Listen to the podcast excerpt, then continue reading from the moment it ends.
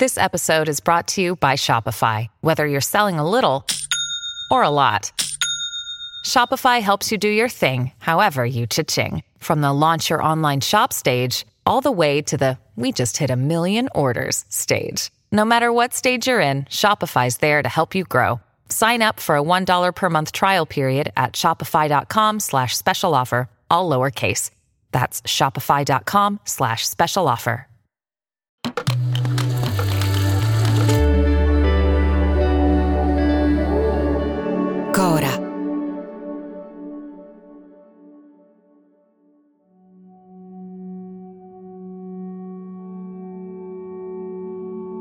Nur e stanno in striscia di Gaza, quattro fratelli, Odeia, Asem, Youssef, Yaman. Lei è Sara, ha 29 anni e vive a Milano. La sua famiglia invece è intrappolata nella striscia di Gaza e da 103 giorni vive sotto le bombe. Incinta con il suo settimo mese. La mia famiglia stanno tutti a striscia di Gaza. Nel 25 dicembre avevo saputo da una chiamata dopo 25 da non uscire a sentire la, la voce della mia mamma e nessuno della mia famiglia. Ho saputo che hanno bombardato casa nostra mentre che erano tutti dentro la casa. Sara Tabit mi ha detto sorridendo che la sua famiglia non può accettare che sia lei a preoccuparsi di loro, a chiedere soldi per loro, neanche in una situazione estrema come questa. Lei ovviamente lo fa lo stesso. Ha aperto un GoFundMe vorrebbe portarli fuori tutti. Sta cercando un modo di farne uscire almeno uno dal valico di Raffa con l'Egitto, suo padre.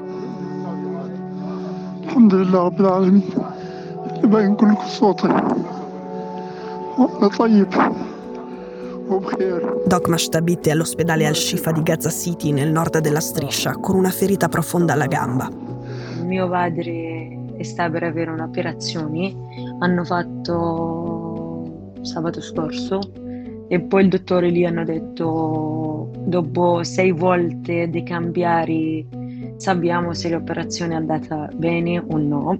Due giorni dopo avevo saputo dalla mia sorella con un vocale che avevo fatto il mio padre che la sua salute non sta bene, eh, aveva perso il sangue e il sangue nella sua gamba destra non sta andando. Qualche dottore aveva detto a mio fratello, anche alla mia sorella, che sarà molto possibile tagliare la gamba. Dogmash Gazawi non è uno straniero o un palestinese con doppio passaporto come quelli che sono stati evacuati dalla striscia nelle prime settimane dopo il 7 ottobre. Sara non ha ancora un'idea chiara di come salvarlo. Sta facendo molte telefonate internazionali e sta raccogliendo soldi che servono per i passaggi pericolosi nelle zone di guerra o ai confini. E tramite Youssef, un amico comune, mi ha chiesto di fare un po' di rumore.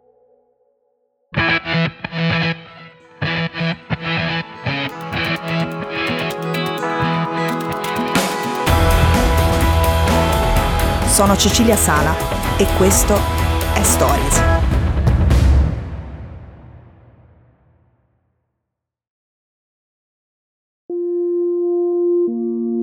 Anche dopo 16 giorni di non sapere notizie della mia famiglia, di non avere notizie della mia famiglia, che due dei miei fratelli erano feriti con 10 ore di bleeding eh, del sangue senza avere nessuna possibilità, nessuno vicino a portare a nessun ospedale in Gaza. Gli ospedali di Gaza sono 36, quelli che ancora funzionano sono 4. L'ospedale ancora funzionante nel sud di Gaza è il Nasser, che però in queste ore sta facendo la stessa fine degli ospedali nel nord distrutto della striscia.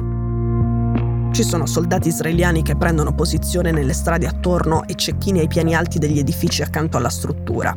Chi è lì si aspetta un'irruzione da un momento all'altro. Sono i malati, i feriti e le migliaia di persone che da giorni stavano dentro e attorno all'ospedale Nasser per la ragione di sempre, perché è un terreno un po' meno insicuro del resto. Anche loro adesso stanno evacuando. È difficile sapere di più perché da sei giorni le comunicazioni internet nella striscia di Gaza sono diventate più difficili e sappiamo, perché lo abbiamo visto in questi tre mesi, che quando ci sono questi buchi nella connessione è perché sta succedendo qualcosa. A A questo punto nel sud della striscia di Gaza quasi 2 milioni di palestinesi vivono con le spalle al muro e ogni giorno il loro spazio si riduce perché i carri armati israeliani avanzano da nord e con loro avanza anche la linea dei combattimenti.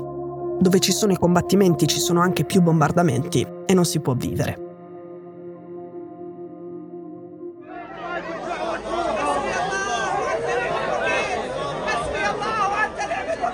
L'obbligo imposto agli abitanti della metà nord della striscia di spostarsi nella metà sud ha creato centinaia di migliaia di sfollati che non sanno dove dormire e cosa mangiare. Poi sono spuntati i carri armati dell'esercito a caccia di miliziani di Hamas anche lì e stanno pressando ancora di più le persone verso il muro. Tutto questo mentre il numero di camion con gli aiuti umanitari in entrata è sempre inferiore al numero di camion che servirebbe.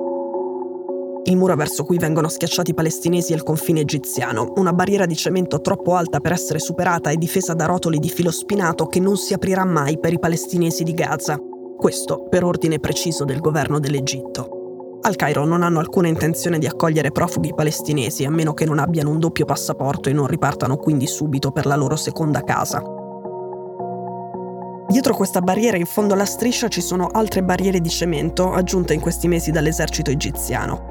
Il muro si apre soltanto per lasciar passare i camion che entrano con i carichi di aiuti umanitari, ma i camion sono pochi per oltre 2 milioni di persone, quasi tutte sfollate, l'85% secondo le Nazioni Unite. I rifugi di Rafah, costruiti per ospitare ciascuno circa 2.000 sfollati, adesso ne ospitano almeno 15.000.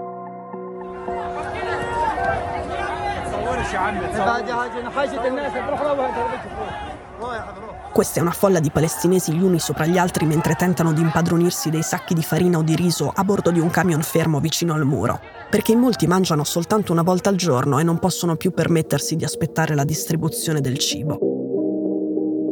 La storia dei quasi due milioni di Gazawi compressi all'inverosimile a ridosso del confine è diventata questo, lotta per la sopravvivenza, tutti i giorni, una prova di resistenza, in attesa che arrivi una qualche grande notizia che cambi la situazione. Lì c'è un gabinetto ogni 500 persone. Le ambulanze che funzionano ancora sono 6.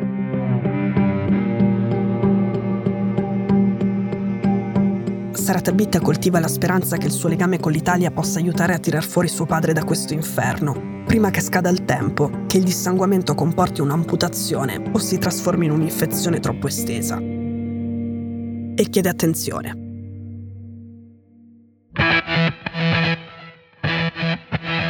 Stories è un podcast di Cora News prodotto da Cora Media. È scritto da Cecilia Sala. La cura editoriale è di Francesca Milano. In redazione Simone Pieranni. La sigla e la supervisione del suono e della musica sono di Luca Micheli. La post-produzione e il montaggio sono di Daniele Marinello.